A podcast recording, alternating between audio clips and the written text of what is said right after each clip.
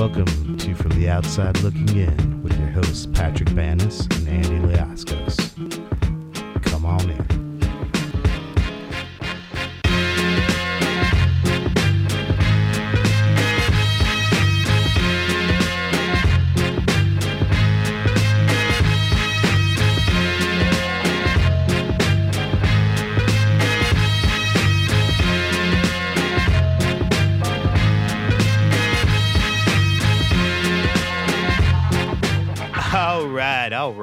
All right, everybody. Welcome back. Welcome back once again to the show that has a unique beginning where we don't do the same thing that we do every time. We say something new about you thought I was going to be like, the show and it ends and stuff. And I didn't do that this time. I was just like, bing, bing, bow. You go left, I go right. Nobody knows where it's coming from. Whatever. Welcome to From the Outside Looking In, a show about everything, a show about nothing, a show about me, a show about you, a show about Ted Cruz in Cancun called Weekend at Teddy's. Welcome to From the Outside Looking In, where we take a non-geeky look at geek culture or a geeky look at non-geek culture, whatever. We like sports, we like football. There was games and fights and shit and all sorts of stuff going on, and comic books and Batman, and we're gonna talk about Wonder Woman. It's gonna be so much fun. Whatever, we talk about the things we like, and hopefully you like some of that too, and listen and maybe have a laugh or two. I am Andy Liaskos. With me, as always, the Tony Kukoc to my Steve Kerr. Oh, Patrick Bannis, that's not a bad one. I like that one. Yeah, right? Yeah, just a little point guard action, you know what I mean? I like that. Yeah. I like that. Especially when you were watching, what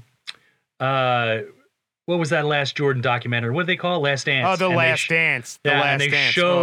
They show when they played against Kukoc in the Olympics. Yeah. And then Kukoc ends up on the bowls, and it's just such a great thing. I got to watch that again. I can't get enough of that. Oh, it was so good because they just they dominated Kukoc day, every day, just like fucking embarrassing him, right? Like, because everybody was like, he's the best player in the world that's not in the NBA. And Jordan was like, yeah, fuck you. And I took that personally. I took that shit personally. And he did. And then he fucking dominated him. Yeah, it's a great fucking documentary. I've been watching actually a lot of sports documentaries on Amazon, on Prime. Okay. There's been several good ones. I definitely, if you like a good sports documentary like I do, I don't know why, I just really love sports documentaries. But Making Cocoa, okay, is the story of Grant Fuhr. No way. They have a documentary on Grant Fuhr. Yeah, called Making Cocoa, and it's fan-fucking-tastic. Cool. All right. Then there's another one called Tough Guy, and that's Bob Probert documentary. Nice. And then there's another one called Soul on Ice, and it's the story of the history of black players within hockey. Awesome. All right, and what's interesting is the actual, and like if anybody's feeling real woke and being like it should be African American, I'm gonna point out that people of color in Canada are not American. Right, so I'm going with the preferred pronoun in that situation. Right? Wasn't Grant Fuhr? Absolutely. Yes. Yeah. He was half mm-hmm. black. Mm-hmm. Yeah. All right. Yeah, and he's also in Soul on Ice as his PK Subban and stuff like that, and Wayne Simmons. Wayne Simmons is 100% in there for sure. All right. Right, yeah. So when I was in the early 2000s or the late, like really late 90s, like whatever my first job was at SPC, so like it was probably 2000, right? Like right on the head. I was in a fantasy hockey league, and one of my colleagues who was African American, because he was American, right? Right. The name of his fantasy hockey team was 19 Brothers in the League. Which is fantastic. I'll never forget. Accurate. I was like, that's great. That's great. And it really was. At that time, there was 19 brothers in the league. And I could never do. And I remember this when like the sporting news was doing it back in the day. Like you would get like a cap, and you have to blow your cap on like players and stuff. And I could never do hockey and baseball and basketball, all that stuff that you would have games like 3 or 4 times a week. I was like, no, I can't do it. This is too much. Yeah. Yeah, I still do the yacht. I didn't do it this season, but normally at work, I have a Yahoo Fantasy Hockey League. Okay. It's easier for me than like the football one, right? But then again, I don't follow anything other than the Bears, right? And like, that's. I mean, I don't even do like soccer. Like they have English Premier League fantasy leagues, and I don't even get into that. And it's just like I don't care. I'm sorry. Right. Like I couldn't do baseball. You know what I mean? Like no. Like 162 games. Like get the fuck out of here. You know what I mean? Not at all. I can't do it. Yeah, no, I'm with you. I like 82 games. Even for me, that's a stretch. But what's nice about the fantasy hockey, you can set your lines for the week, right? So you don't. It's not like you have to go in and manage your team every day. I could go in on a Sunday, set my line for the entire week, but then I would need to like make any adjustments if somebody goes on the IR or whatever, right? Yeah. Like, Well, Don't you have that situation where like a team will have like one more game in a week than another team, and so you want to like plan accordingly, or? Yes. Yeah. Absolutely. Yeah. So you change but you can go in and change your line each day. So for the entire week, I could go in and set my line for Monday, set my line for Tuesday, Wednesday, Thursday, Friday. You know what I mean? So I could set my lines off of my bench based on who's playing, right? How many players would you even have on a team? You basically have... Shit, I can't remember. You can set it, right? You can also like set it to have a deeper bench. Yeah. But generally, you have 4 defense players, 6 forwards and 2 goalies, I believe, is one on a team. On a fantasy team, yes. Okay, yeah. That's not your starting lineup. Your starting lineup is like your normal 6-man team. Your normal 5-man team. 3 forwards, ideally, and 2 defensemen. You don't do a goalie. Yeah, so goalie. 6, yeah. All right. Yeah, 6, sorry, yeah. Five line and a goalie, yep, yeah. Wow. Nope. And then, but what sucks is sometimes... Depending on the schedule, right? And you don't have a very deep bench. You might only have your keeper in a fantasy game, right? Because none of your forwards or defensemen are playing that day. Ugh. So like on a day like a Sunday where there's not a lot of games, you may not have somebody playing, right? But yikes. The fucking the perils of fantasy hockey. But other than that, Pat, what's going on in the world today, bud? Speaking of sports. I don't know what burns my biscuits. What grinds your gears? What grinds my gears? I am, I'm watching soccer, and as you are known to do, as I want to do. Yes. And so this year I have, which is very convenient, the Disney package where it's Disney, Disney Plus, Hulu and ESPN Plus, because I watch I watch a bunch of soccer through there, and then I have some odd logins to watch the English Premier League, so I can watch Manchester United, who's my team. Shouts to Vaz, he's a gooner, and nobody's perfect. I didn't know you were a Man U guy. I don't know why I didn't know that. I am like a fan of Reds worldwide, so it's like Red Devils, gotcha. Bayern Munich are the Reds. Stuff like that, like, teams in that vein.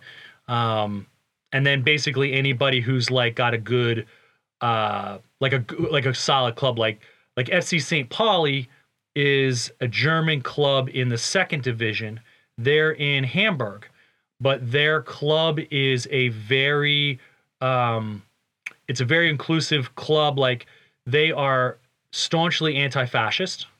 They are anti-racist. They are anti all that stuff. They are very inclusive of everyone. Like, they're against like homophobia and transphobia and all that stuff. And they're very out about it. And it creates a really great vibe amongst the supporters. And so like, I've come to like, love this club as like another club. Sure. Just because their message is like, so awesome. So, now that streaming has gone the other direction, where we've gone from consolidation now back to breaking everything up, the English Premier League was primarily on NBCSN, which is great. Yeah. And I can watch that through Comcast, not a big deal. Cool. Well, they're deciding to, you know, NBC Universal is deciding, well, you know, I think at the end of the year, they're actually going to shut down NBCSN as a station anyway, like in general. Wow. Okay. And they have their content streaming app Peacock. And yes. Now they're saying, hey, we're going to move all this content behind this other paywall. Well, it's kind of stupid to, you know, move content. Like, you have to get Comcast, so you need to get basic cable. Then you need to get a sports package to get NBCSN because they have it on an upper tier of sports. So not only do you have to buy a normal Comcast package, you also have to buy an extra sports tier to get this. So you're already paying extra. Right. Well, now they're going to we're going to kill this channel, and we're going to put it behind a whole separate paywall on our streaming app. And it's like, you know what? I think we're all done with this. Yeah, I hope Peacock fails so badly, right? Because it is stupid, in my opinion, right, for a free broadcast channel or network, right, NBC, right, to have a streaming platform that features its content, which the majority of it, the most popular of it, the Saturday Night Live, The Office, those kind of shit, right, are all free network broadcast shows, right. Like, they're not a premium channel, but now they're going to have a premium streaming service. Well, like The Office, it's a good point that you brought that up. The Office used to be on Netflix. Yes, and now it's not. And now it's not. And now they're putting it behind a paywall. And then there's also an additional paywall on top of the paywall. So it's you can get Peacock, but if you pay us even more on top of that, we'll give you ad-free stuff, and we'll give you some extra content, ad-free episodes with some extra content that you know, extra scenes that you might not have seen when the episodes originally ran. Right. I don't want that. Yeah. I don't really care. No, I agree. Yeah, it's not. It's getting to the point where streaming services, which were amazing, right, are now I'm fucking over it.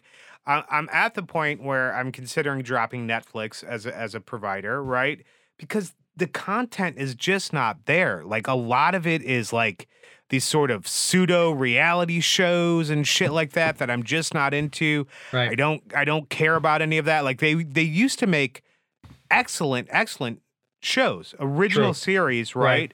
Right. And they were really, really one of the first streaming platforms that was really on top of producing original quality content. Yeah, you know what I mean? Agree. And I feel since then, Hulu is caught up, right? Hulu does have some good original content that I do enjoy. Handmaid's Tale, for example, was a quality show. There's not a lot on Hulu, but there's some. Hellstrom was on Hulu. Marvel Runaways was originally on Hulu as well. Right. Maybe Cloak and Dagger as well. Cloak and Dagger started on a separate channel, and then it moved to Hulu. Okay. What about it's not necessarily a Hulu production, but Letterkenny is done in association with Hulu now. Yes, and that's a show that I can't live without, right? Agreed. Yeah, that's an amazing series. Here's the thing, you get Hulu along with Disney Plus and with ESPN Plus, right? So I just watched fights last night. I watch a lot of things on Disney Plus, right? Star Wars, all the time. Marvel shit, and then plus just classic Disney movies and things like that. It's a great streaming service. Hulu's a good streaming service. Yeah, Netflix has really without season 4 of Stranger Things, you know what I mean? There's not a lot. There's not a lot right now keeping me with Netflix. Yeah, I have a bunch of stuff in my queue that I want to watch, but it's all old kung fu movies and There are some docuseries and type stuff that I watch. We just watched the Night Stalker, which I think some of those series are good. I did watch a little bit of the Night Stalker, and I think as a general, you got to try this. The Night Stalker was an excellent miniseries, a documentary of the the Night Stalker killer in California. It was it was a really interesting series if you get into that kind of stuff. And I do. I think my chiropractor suggested it. He was like, yo, you got to check this out. And I was like, yo, I'm in. I was like, I totally am into this stuff because I love that kind of, you know, that kind of crime, those kind of crime documentaries and stuff. Like we were children when it happened. So we never even cared. You know what I mean? Right. And serial killers are always, you know what I mean? It's always something uniquely interesting about that, right? That draws you in. And Richard Ramirez, you know, definitely. Seriously. Yeah. So I think the one thing that you can do to, you know, with all this content madness is you can almost follow the stocks, right? So follow Netflix's stock, which I should have bought in when I was like, you know, in 25 years ago when I was getting DVDs sent to me in the mail and I was like, this is really cool. And I didn't think like, this is a stock opportunity because I was like, that's not where my head was at, but you know, their stock is astronomical. I mean, I think it's like $200, $300 a share. Yeah. And as they grew and grew and grew, I think everyone decided like, hey, we need to claw back this content.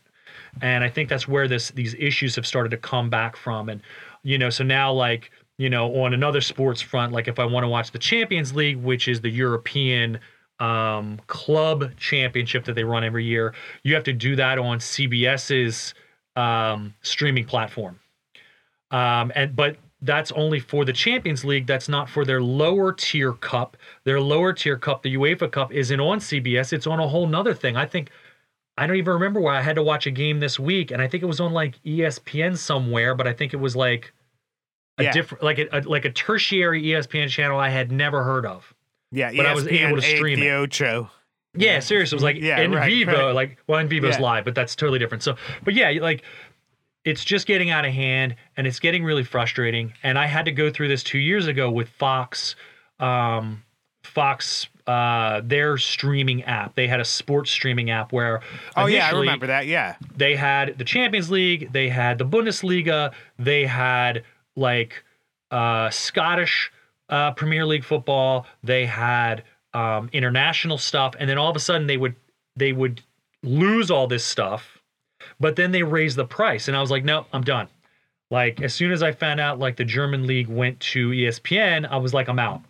I was like, I'm done. I'm like, I'm not, and I'm sure that their whole streaming service probably went to the trash. I don't even know where, you know, like I've never looked because who would use it? What would you use it for? Right.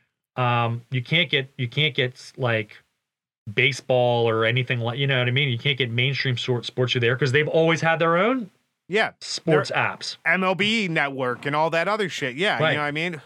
So props to Amazon Prime for not charging an additional fee for their streaming platform. It's just part of my yearly membership and my free delivery. You know what I mean? Now they, you know, they may over time increase the price a little bit. I know Netflix has increased their price by like $1 or $2. Yeah, it's fucking annoying, man. Like, and you got to pay extra for HD content, which is bullshit as well. You know what I mean? So I've got to pay like, I think I'm paying like $14 something a month for, you know, their HD content because that's what I got to have the HD content. And, you know, and that's fine and everything, but I think we're getting to the point where I think the next thing is going to be the crackdown on like logins. Which is going to be a mess. Sure. That's going to suck. Yeah, well, it's going to suck for them because it's going to drive even more people away. Right?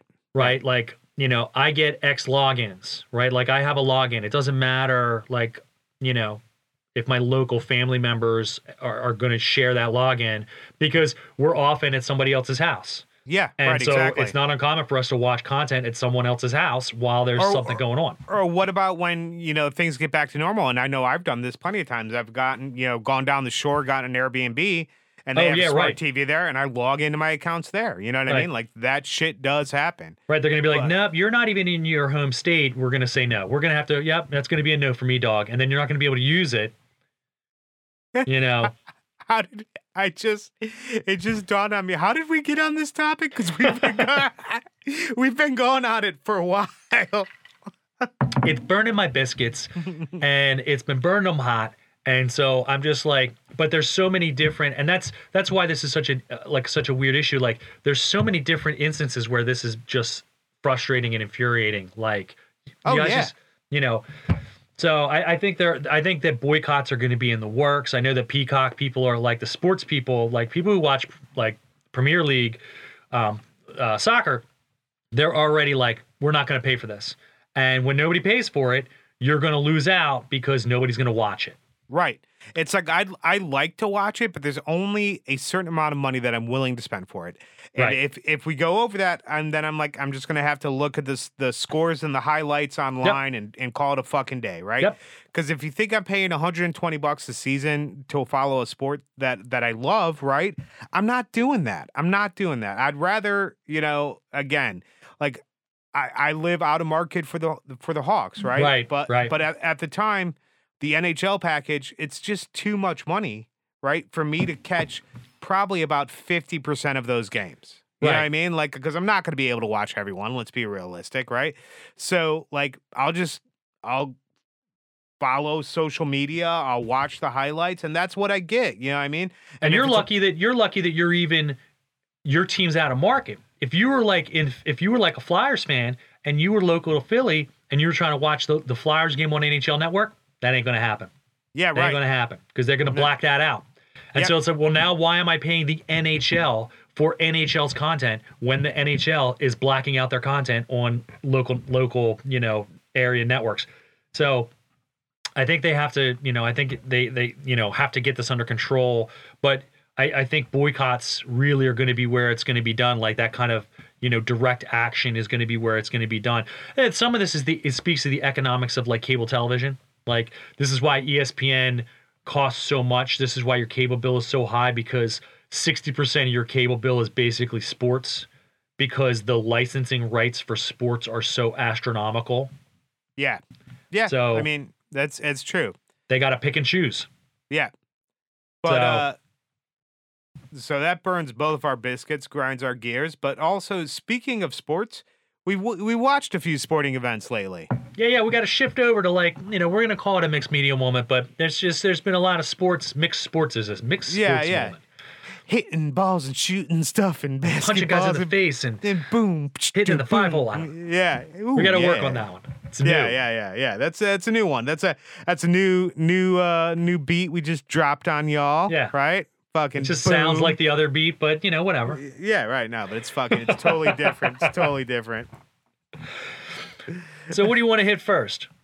Well, let's talk about the fucking, you know, the big game, right? America's game. The Super Duper Bowl. The Super Duper Bowl, right? Which, like, you know, for me, so football is the most popular sport in America, I believe, right? Yeah, I mean, I do like football. Again, it's not my favorite sport.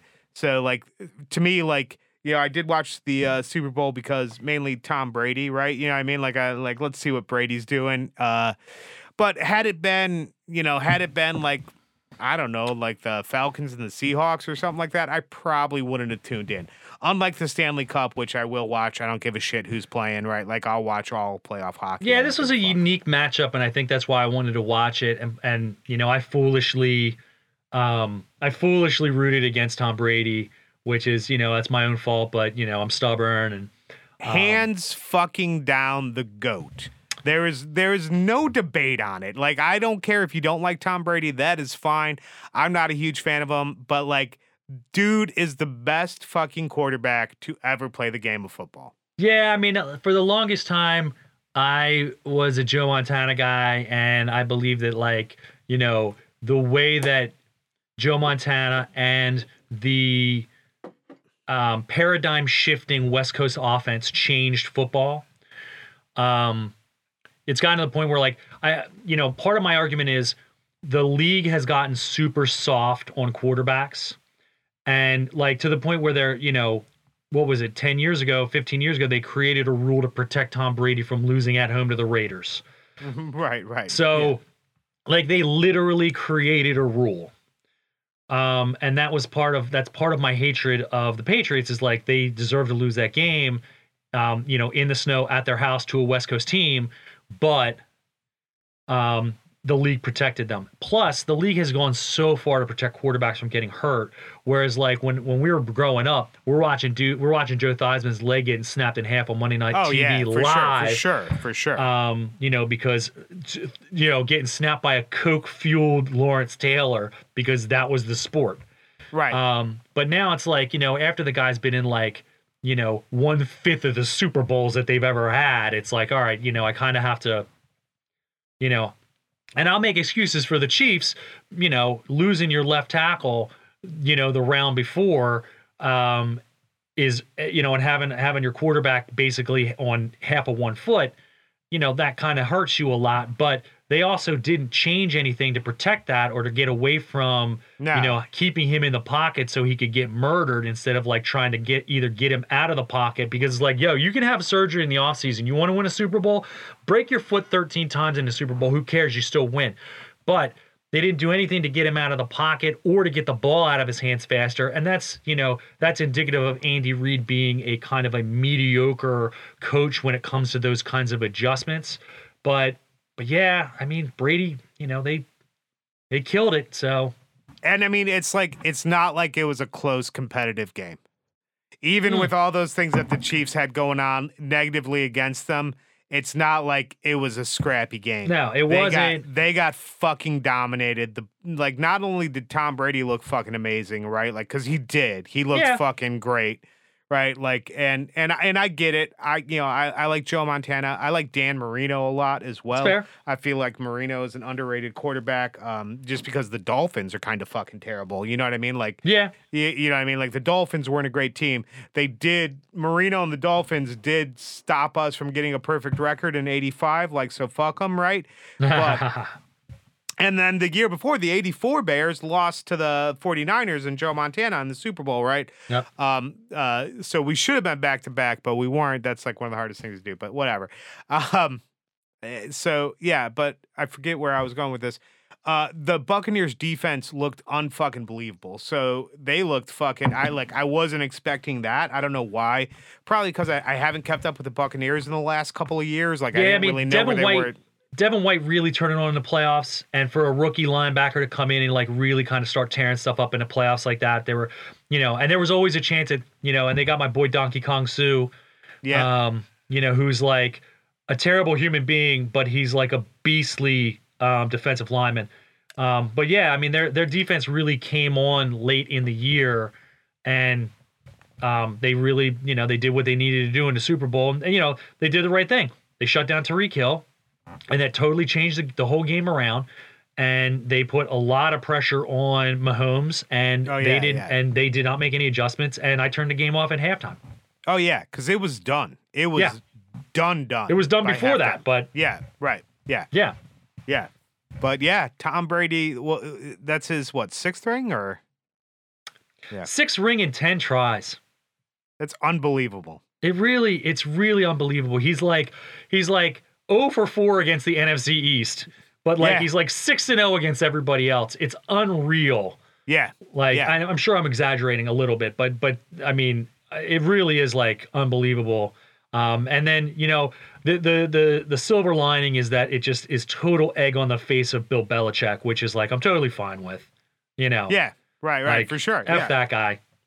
Yeah, 100%. I mean, not much he could say. Like it was a pure domination, right? It was a vastly unentertaining game. You know what I mean? Unless Agreed. Like, you know, it reminds me of The Simpsons. Like, you know, like where like Ralph's like, stop, he's already dead. And that's what it was like. It was like, oh my God, just stop this. So the funniest thing I'd seen after the fact was like a week later. I wasn't even. It was like the week after. Somebody would, you know how Twitter is like. People give too much credence to people on Twitter. Like people just say stuff, and it's like, oh my God, this guy said something on Twitter. It's like nobody cares. But you know, one guy tried to say that Tom Brady was the greatest athlete ever. He's the greatest athlete ever. He's like 43 and he played in the Super Bowl at the most protected position in a game, you know, that he barely gets touched. Right. I brought that up with a coworker because we vehemently disagree with that view. We think that's total trash. I mean, the greatest athlete or team player ever, probably Wayne Gretzky. You know, when you like really look at it, it's probably Wayne Gretzky. Yes. And I did just watch a documentary on Wayne as well, again on Amazon Prime. There's a tons of sports documentaries. Oh yeah, I didn't realize that, man. I totally got to check that out now. I watched one on the '85 Bears. I was so fucking happy. Believe me, it was. But I think that part of the argument got a little absurd. Gretzky really brought athleticism to hockey because he wasn't a big, strong guy, right? But he could use his speed, he could use his agility, he could use being able to go side by side or side to side, and definitely the most dominant athlete in any sport. Oh yeah, right. I mean, the 80s were like the halcyon days of the NHL. Like when you really think about it, like Gretzky entered the league in 80 after they absorbed his WHL team. Yeah, right. And for the first 5 years of the 80s, the guy was putting up 150 to 200 points a season, which is unheard of. Yeah. And then in I think it was 84, Lemieux came into the league and he was doing the same thing. Yeah. Yeah. And it was just unreal. And the funny, one of the funny things, for all the Pittsburghers out here, like these front running Pittsburghers, sorry guys. I got to watch some footage from the draft.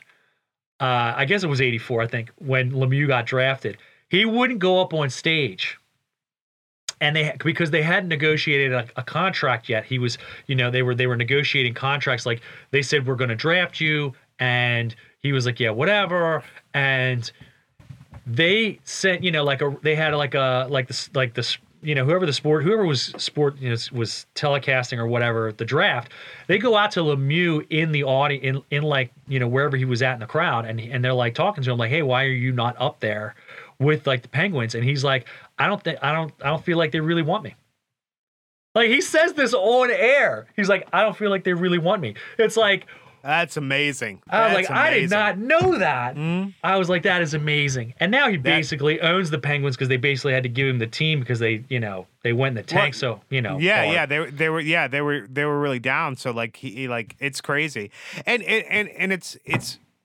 it's sad or weird or something to think what would Mario Lemieux's career have been? Mario Lemieux's career is amazing, right? But what would it have been if there had not been that huge gap of it ending short because of cancer? Oh yeah, right? For sure. Right? What would that career be? He's already a legend in the sport. Scored his first NHL goal on the first shift of his first game as a pro. Yeah. I mean, it's fucking amazing. Yeah. And, yeah. So, but yeah, there's an amazing Wayne Gretzky. I haven't found a Mario Lemieux documentary. I would be in on that. There is also a documentary called The Russian Five. Ooh. Fire. Wow. Fire. About the Red Wings, basically fucking stealing Fedorov, smuggling him out of the country and shit. It's unbelievable. It's great. Oh my God. Those early 90s Red Wings teams with Fedorov and Konstantinov and they were so good. Yes. Larionov was on there. Yep. Yeah. Yep. They were so good. So Vladdy. Oh God. Those were the days. But now if you got a Fedorov rookie card, nobody wants it. Yeah, I do. Yeah. Nah, I just gave away a ton of I didn't give them away. I sold them. I had a binder full of cards. It was a lot of early 90s hockey. And a little bit of baseball, nothing really bad. I think I got $20 for it. I just needed to move it. I didn't want it anymore. It didn't have value to me. I've been moving through some cards, just auctioning off stuff, trying to get some things out of my, possession, and making a ton of money in the process, Right. But yeah, the hockey, those early 90s overproduced hockey cards, you'll never get anything for just because I got a Yager rookie. It's graded. It's a perfect card, but nobody wants it. Nobody wants it. I can get a $1 for it. I got a Dominik Hasek rookie, gem mint 10. Nobody wants it. Yeah. So. Oh, that sucks. Yeah. That's crazy. But I also got I got a bunch of Gretzky cards from 79 through 84. Oh, people want those. I won't get rid of those though. Yeah. Right. I love those. Yeah. Because you want them too. Because I want them. Yeah. No, that's fucking great. Yeah. But yeah, so fucking sports happen, but that's not the only thing that we talk about here is sports. Sometimes we talk about other mixed media moments. Mixed martial arts moments?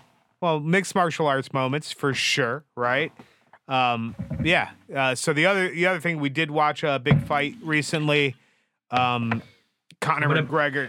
I'm gonna you talk while I make a Jim and Coke. Yeah, there you go. There you go. So speaking of whiskey, Conor McGregor and his proper 12 brand whiskey stepped back into the octagon once again to face Dustin Poirier, Dustin the Diamond Poirier, a rematch from a fight at featherweight that they had for the vacant UFC 155 belt. Maybe it wasn't for the vacant title.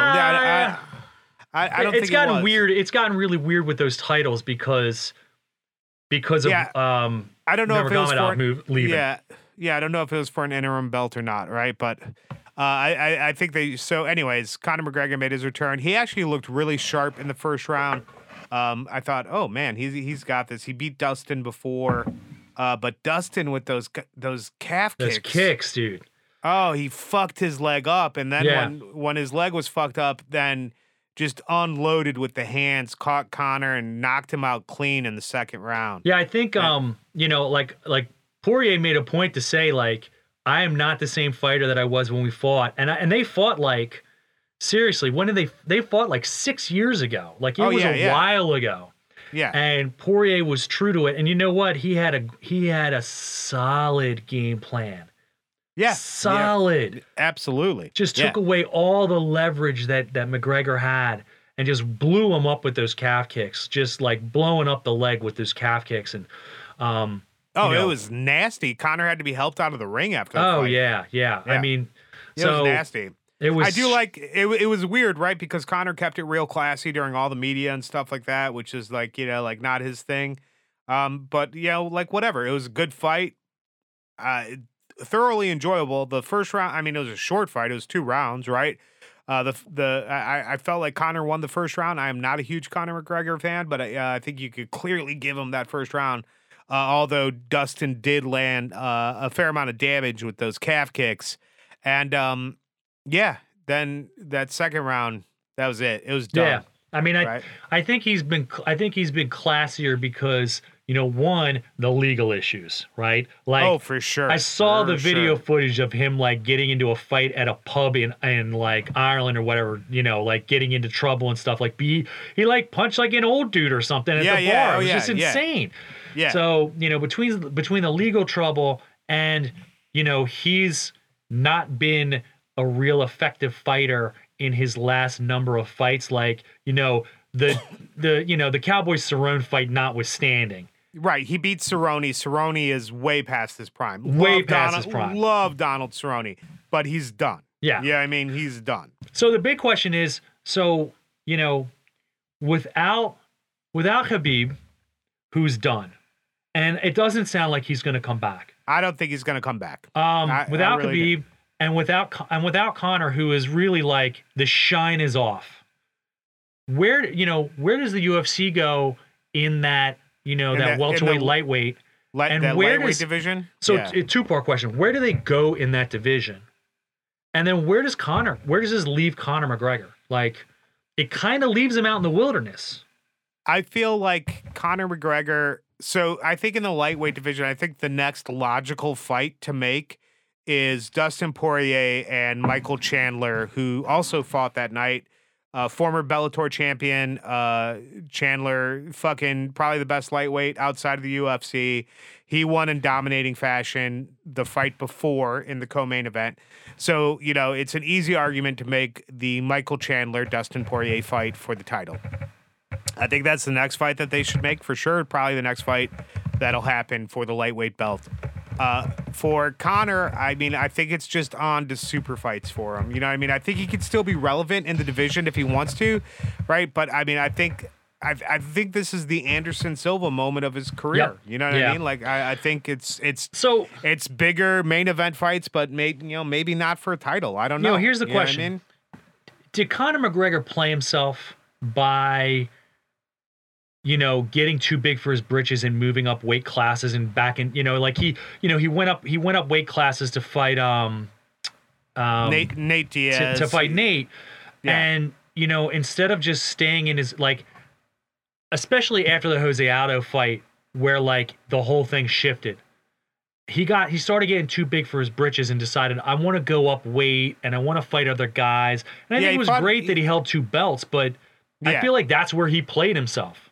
Yeah, I mean, it's hard to say. He cut a lot of weight to make 145, and even though there's only 10 pounds of difference between 145 and 155, when you're cutting down from, you know, probably 180 to 190 somewhere in there, you know what I mean? Like when you're walk weight, you know what I mean? Like that's a huge difference. Yeah, maybe his walk weight's 175 or something when he fights featherweight, right? Right. But he used to, I mean, on the scale on weigh-in day, like he looked emaciated. You know what I mean? Like he was real gout, right? Like on the scale, like it never looked weak or anything. But you're like, God damn, that's he's cut. Yeah, definitely a huge featherweight. It would be almost impossible, I think, for him at this point of his career to make featherweight again, right? Like, yeah. It's, you know what I mean? But yeah, I mean, I think 170 is probably not where he needs to be. He's a 155er. You know what I mean? Should stay at 155. That's his best place. 170, you know, Nate Diaz, again, always fought at 155, has fought at 170 as well, doesn't like to cut weight. It's a big 155er, kind of a small 170er, you know what I mean, on the right. Smaller side. But yeah, I mean, 170 against some of those dudes that are like monsters at 170, like a Robbie Lawler. Do you really like Cowboy Cerrone's tough as shit for sure? You know what I mean?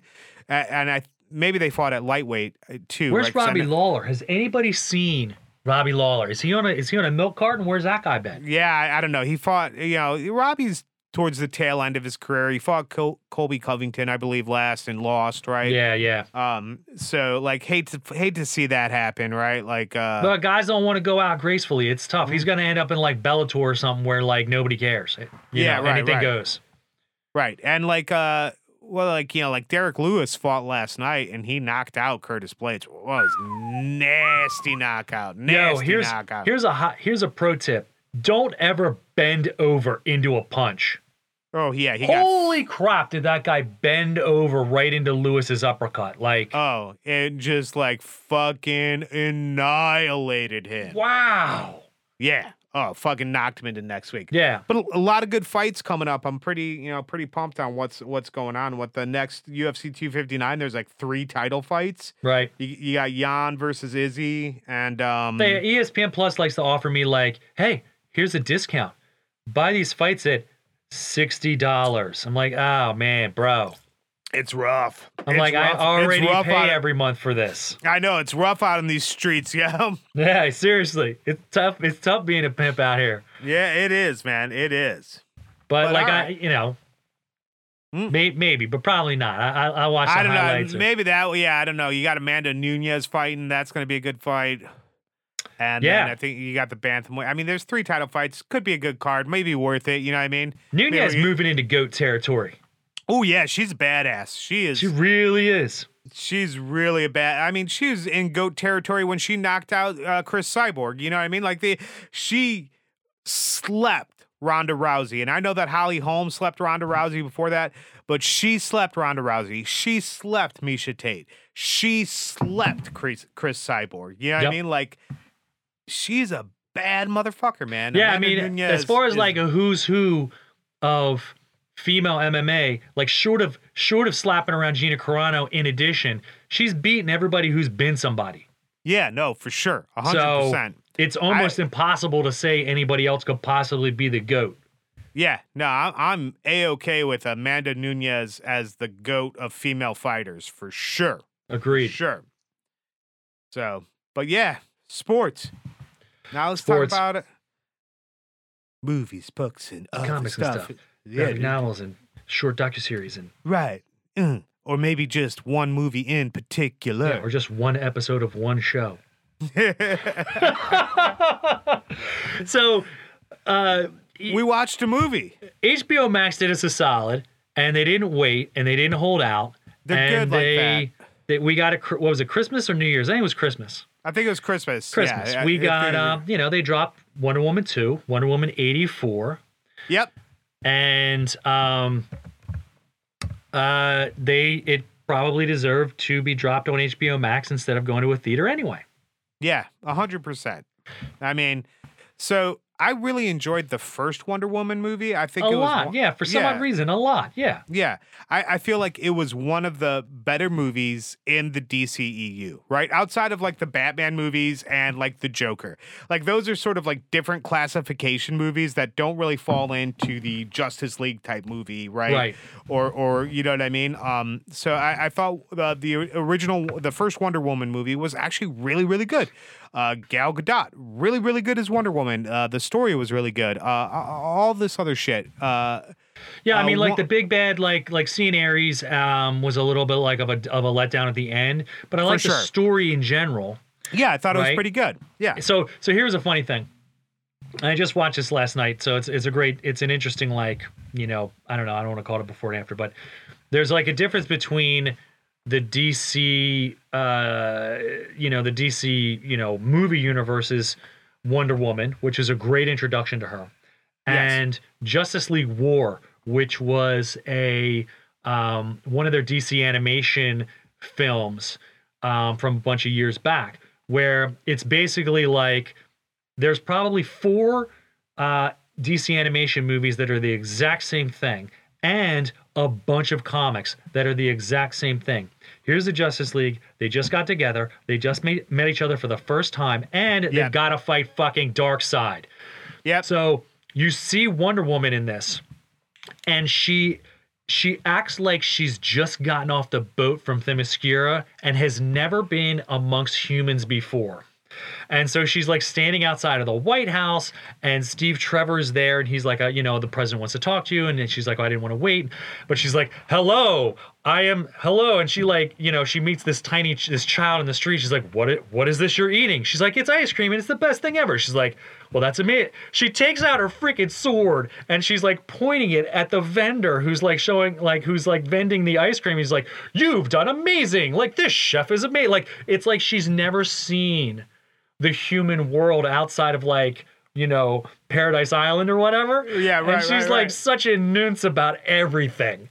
And I'm like, oh man, this. And then she meets she interacts with like the Justice League, and she's smitten with Superman because he's like, God level. He's fucking alpha. And then she's she like basically is embarrassed by everyone else who's like half hitting on her, like Green Lantern, Shazam, all these dudes like half hitting on her, like, which is like super embarrassing. But also you got to remember Shazam's like an 8-year-old.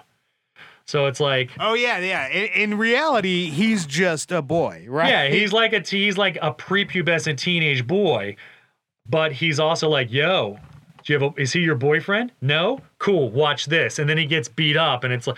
But it's like there's very different takes on the kind of the origin story of Wonder Woman.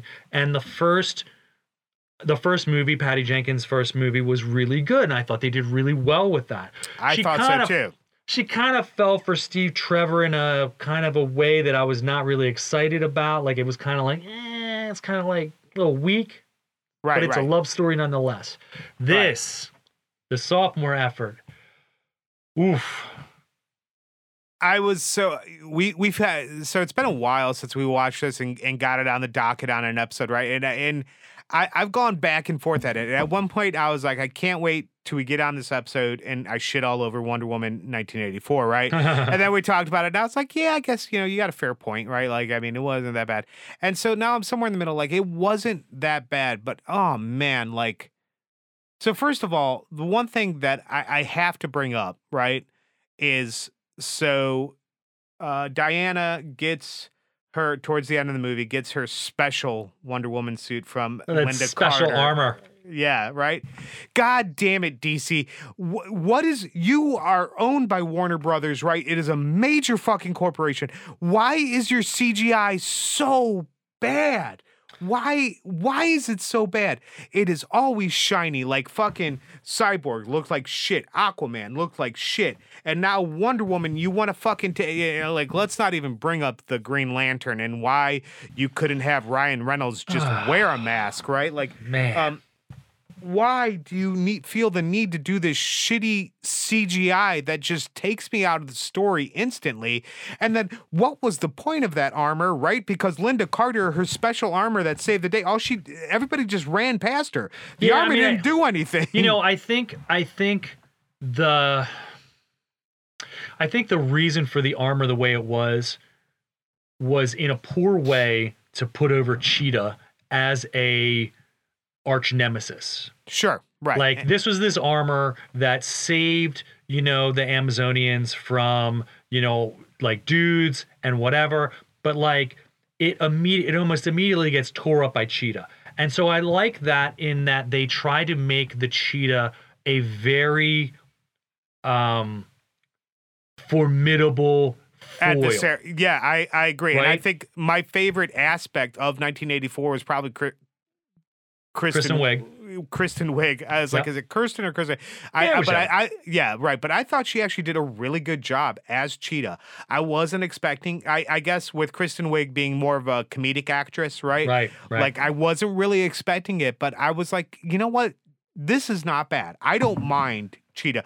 I liked Cheetah better than Pedro Pascal's Donald Trump-esque character. So two things. One, Kirsten Wiig has done some serious stuff. There's a movie out there with Bill Hader that she did, and they were like kind of depressive twins, and I can't remember what the title of it was. It's a very good movie. So she can do these roles, but like she has physical comedy chops that are like really good. For sure, but she played a great role in this kind of this nerdy girl. You know, who absolutely came, you know, hot or whatever. Right. Yes. Yeah. So like there is that. And you know, that role was done well. And as a like physical arch nemesis, it came off really well. Like I took it seriously. Like I didn't think like, oh well, she's a comedic actress and she's gonna get beat up. But no, it wasn't like that. She when she made that dark turn and she started to get the power that she craved because she was always this mousy, like curator, right? Like always ignored. I was ignored. She's always ignored. No one cared. No one took her seriously as a romantic interest. No one cared about her as a woman. But right. I wish I was more like you, Diana. Yes, right. And then things happen. So, you know, in that regard, I thought that was good. It wasn't great. It was good, especially the CGI Cheetah part at the end. I mean, again, it's like I don't understand. But remember, like the Cheetah look. That was the look of the Cheetah character in canon. Yeah, and so, I like, don't. You need to get there somehow. Yeah, and I don't think that was horrible, right? Like, but it's just like.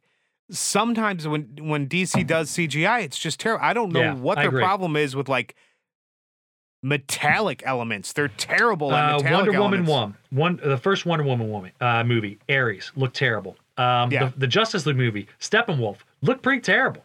Steppenwolf looked terrible. Cyborg looked terrible. Yeah. Cyborg looked absolutely garbage. Yeah. So, you know, I think they did a terrible job with some of that stuff. You know, so, but anyway, next point. This whole Pedro Pascal, Maxwell Lord as Donald Trump trope. Yeah. I don't get it. Don't get it. Now, so here's the thing.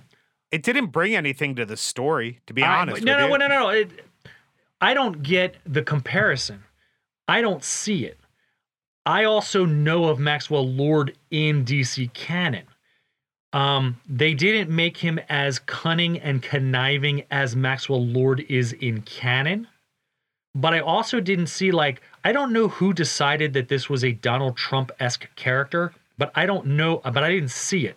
Donald Trump doesn't give a shit about his kids that I could see or that I know of, but yet this guy was like, I want my kid to be proud of me.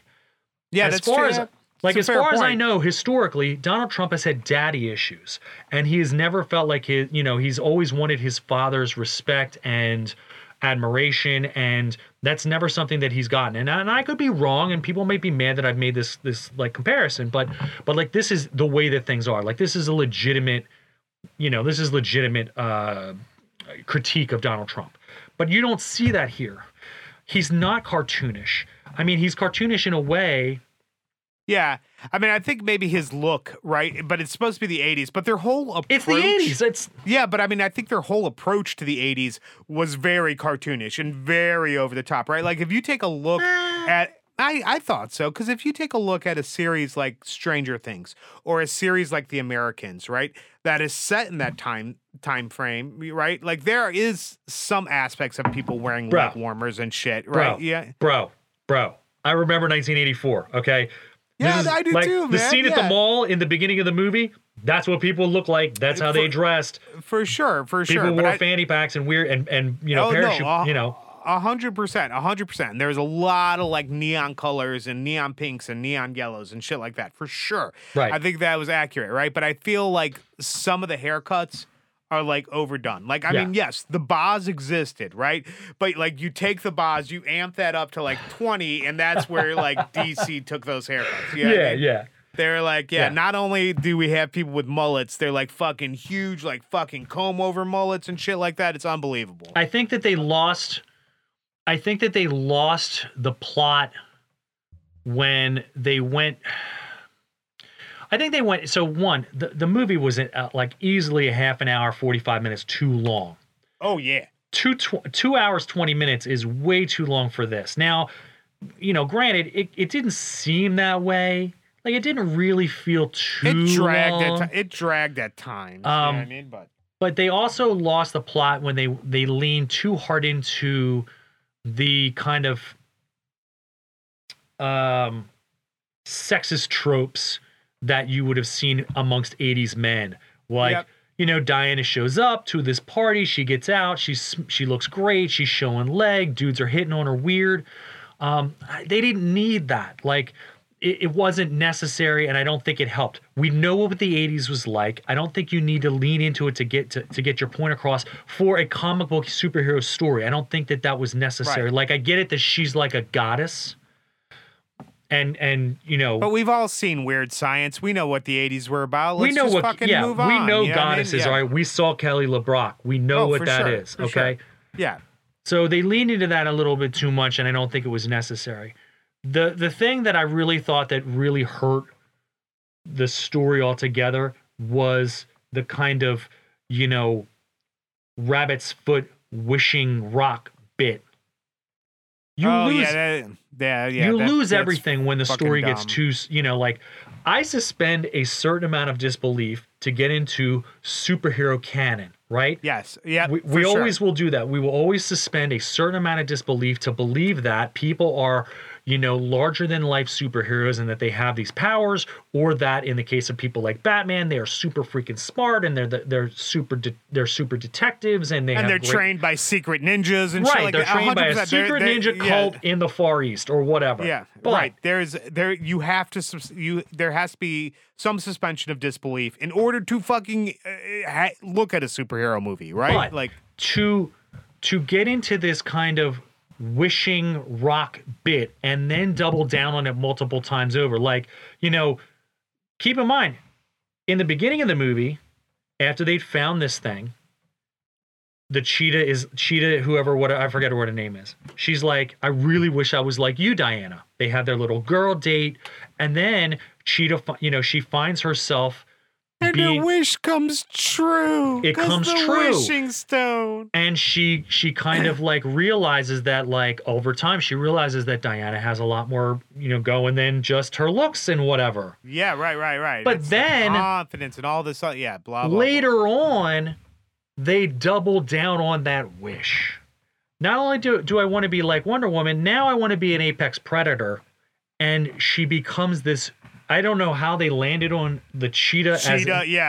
It makes no sense. It's like that entire premise, right? Like, Aladdin does a better treatment of wishing magic than fucking this Wonder Woman movie did. Yeah, I mean, like, it really did.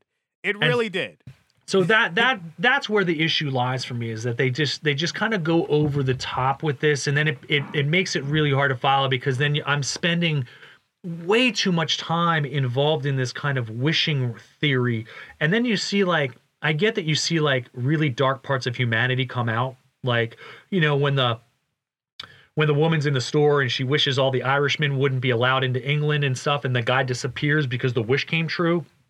Yeah. That kind of darker part of humanity comes out. And I get that that happens. And then, you know, they also realize that that's kind of the history of this trinket, is that, you know, when you allow people to do, you know, when you allow people to have these wishes, they will wish for the darkest and worst things. Yeah. The worst thing comes out in all of humanity. Right. Like, I guess that's sort of the point, but I think one of the things that was really dark, right? Like, but maybe not mentioned that much, excuse me, is the whole thing with Trevor coming back from the dead, right? Dude. Oh, that's uncomfortable, man. That's uncomfortable because, like, even though she's seeing him, right? He's a dude. He's some other dude. It's some other dude. And then they bang, dude. Then they bang. Oh, man. It was so weird. It's so weird. It is weird, man. And then they have, like, the self-awareness where, like, he's looking in the mirror and seeing this other dude, but then it's him, and it's like, oh, man. Like, it's fucking odd, man. It really is odd. Like, if you're going to wish... if you're going to wish that your love interest was alive still. And I get that, you know, he was dated and he might have died he died in like whatever, 42. I don't know what it was. Yeah, right. You know what I mean? And you're like, I'm going to wish he's alive. You literally do not need to have Invasion of the Body Snatchers with this. Like, you don't need to have him take over some other dude's body. Yeah. It was an odd choice, right? Yeah. So you could have just had him be there and it would have sufficed. And then the same general premise would have then applied where, you know, for her to conquer this, she needs to rescind her wish. It is very painful, and that is why that's the great part of the plot is this moralistic. Yeah, I mean? That felt heavy-handed as well. You know what I mean? Like, I mean, it really did. But that's the moralistic tug of war that happens when you could have all of your wishes. If you could have all of your wishes, what would you wish for? Right. Would you do what's best for you or what's best for everyone? For everyone, right. Exactly, right. Or would you let your anger and your hate and your fear guide you to make choices that you shouldn't really make? So, like, I get, you know, I get that, and I get that it was tough for her to give that up and to give up that love, and I think that that's cool that they did that, but, you know. And that's what makes her a hero, right? Right, like, it does. Yeah, it really does. Right. Yeah. So, you know. Where do you land on it? Overall, where do you land on it? Man, dude. You know, out of 10, it's really like a 4. And I'm being heavy-handed with my rating because I feel like they had so much to live up to because the first movie was good enough. Yeah, absolutely. I agree. Gal Gadot's portrayal of Wonder Woman in all of the films that she's been in so far, right? Justice League and things like that has been really solid. Yeah. And I think that the movie was too long. The story was a bit too contrived. Things got a little bit weird and creepy. I didn't need the overabundance of sexism to know that we're in the 80s. It just overindulged like too much. Now they greenlit a third movie, so I'm hoping that they come back to kind of like a happy medium. But they went too far here, and I thought that this was going to be kind of a really good one-off Wonder Woman film where they created a character, you know, they created a villain that was worth fighting, and it all worked out in the end. But it just got too weird, and I just, you know, I didn't think it got weird enough where people were seeing Donald Trump and Maxwell Lord. I didn't see it. So to those people, you know, maybe Trump derangement syndrome actually exists. I don't know. But it just wasn't good enough. And so, like, for me, it's a 4. Yeah, I'm probably somewhere in that same area, 4, 4.5. You know what I mean? Like, there are elements of it that are entertaining. Like I said, Kristen Wiig was definitely a surprise for me. I thought she was pretty good. She was pretty good in there.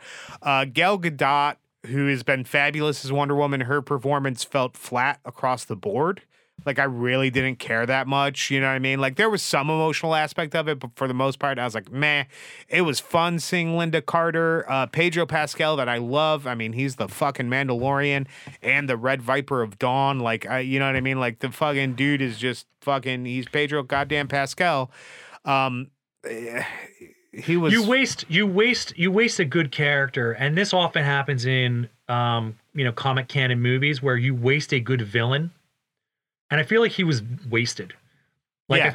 I feel like there is, if they wanted to just nonstop make movies, like if people wanted to commit themselves and just say, just pay me a buttload of money and I'll just never stop making superhero movies. You could just continuously churn out like Justice League movies where the villains are continuously doing, whatever. And Maxwell Lord would be a phenomenal villain because of the way he was, I actually want to see, the part in canon where Wonder Woman just snaps his neck. Yeah, right. Like, there was a lot of things that could have been done for sure. But yeah. I mean, I just think overall this movie just really came short, right, of like its potential. There's just so much better stuff out there. If you have the chance to see it free streaming, then yeah, for sure. If you are going to, I think it's on Amazon Prime now for like $19.95 as like an early release rental. Yeah, right. That popped your earphones out. Yeah, right. Like, nah, don't. Pay for it. Wait for it to be free again on some other streaming service. Give it a go. But other than that, meh. If I'm going to pay $19.95, I need to be able to download it, strip it down, make memes, make videos, have nobody bother me about content laws, and because like $20 is just, that's insane. Yeah, but no. Yeah, I mean, look, and they'll have an opportunity to take this criticism and possibly make a better third movie. And we'll see where that lands in canon, because a lot of things in the DC, movie universe are getting redone as we speak.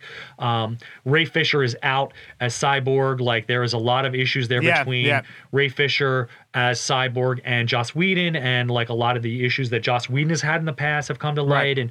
And I think Ray Fisher's overplayed his hand here, because the Cyborg is not an important character, and they proved it by putting a version of Cyborg in Doom Patrol that's probably, appropriate. Yeah, agreed 100%. Well, that's about all the time we got today, everybody. Thanks for stopping by. Thanks for hanging out. Thanks for coming and visiting. We always appreciate it. We didn't say it this episode, so just real fucking quick, shouts to Sweet Lou for no apparent reason whatsoever. Rand McNally, holla back. Yeah, fucking Frenchie on the 5. But again, from myself, Andy Liaskos, and Patrick Bannis, thanks for coming by. Deuces.